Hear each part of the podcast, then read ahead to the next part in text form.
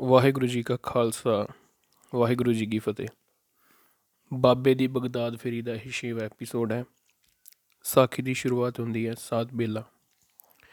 ਮਿੱਠਨਕੋਟ ਦੇ ਅਸਥਾਨ ਤੇ ਪੰਜਾਬ ਦੇ ਪੰਜ ਦਰਿਆ ਸਿੰਧ ਵਿੱਚ ਮਿਲਦੇ ਹਨ।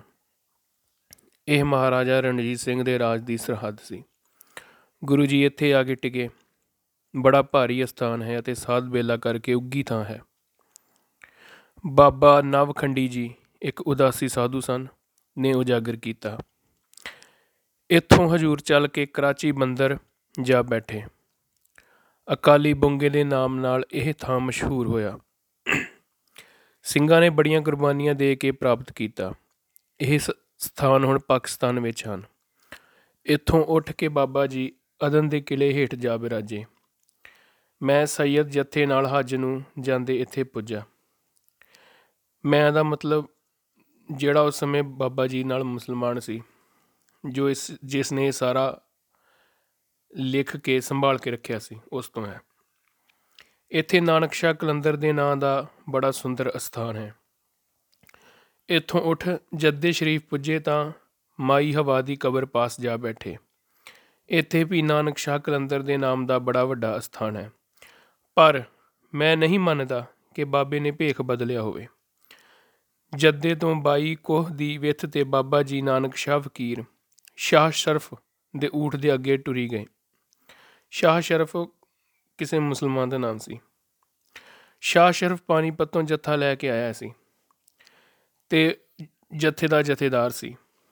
ਪਾਕਬਾਜ ਰੱਬੀ ਪਿਆਰ ਵਾਲਾ ਸੀ। ਇਹ ਤਾਜਦੀਨ ਲਿਖ ਰਿਹਾ ਹੈ। ਤਾਜਦੀਨ ਦਾ ਮਤਲਬ ਉਸ ਸ਼ਖਸ ਤੋਂ, ਉਸ ਮੁਸਲਮਾਨ ਤੋਂ, ਜਿਸ ਨੇ ਇਹ ਸਾਰੀ ਸਾਖੀ ਲਿਖੀ ਹੈ ਜੋ ਉਸ ਸਮੇਂ ਗੁਰੂ ਸਾਹਿਬ ਦੇ ਨਾਲ ਸੀ। ਸ਼ਾਹ ਸ਼ਰਫ ਨੇ ਪੁੱਛਿਆ, ਅੱਗੇ ਜਾ ਰਿਹਾ ਕੌਣ ਹੈ?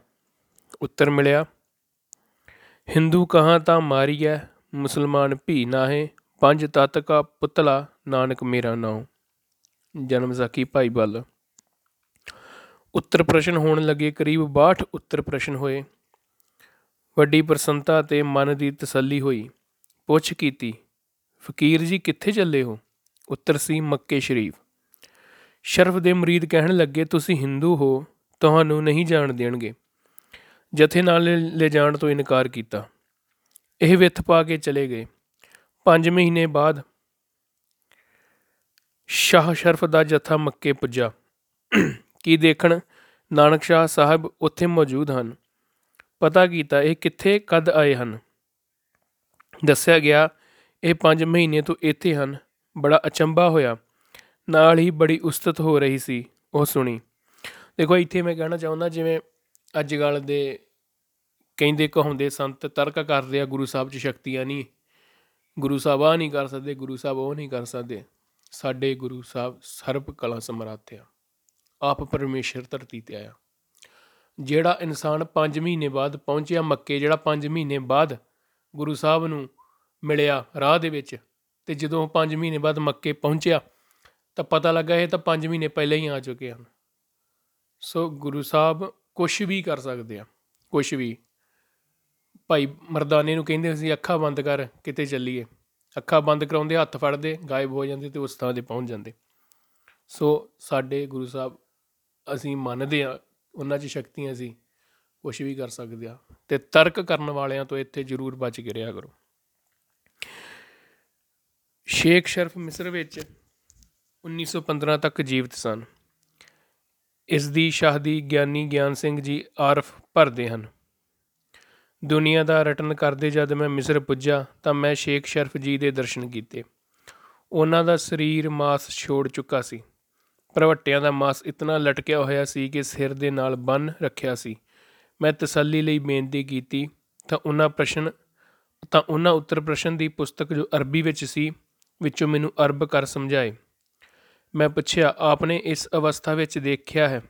ਉੱਤਰ ਸੀ, ਉਹ ਆਪ ਅੱਲਾਹ ਪਾਕ ਦੀ ਜਾਤ ਸੀ, ਜਿਸ ਨੂੰ ਨਾ ਪਛਾਣਨ ਕਾਰਨ ਪਛਤਾ ਰਿਹਾ ਹਾਂ। ਇੱਥੇ ਸ਼ੇਖ ਸ਼ਰਫ ਗੁਰੂ ਨਾਨਕ ਦੇਵ ਜੀ ਦਾ ਬਾਰੇ ਦੱਸ ਰਹੇ ਹਨ ਕਿ ਉਹ ਖੁਦ ਅੱਲਾਹ ਪਾਕ ਸੀ। ਤੇ ਮੈਂ ਪਛਾਣ ਨਹੀਂ ਪਾਇਆ ਤੇ ਮੈਂ ਹੁਣ ਬਹੁਤ ਪਛਤਾਵਾ ਕਰ ਰਿਹਾ।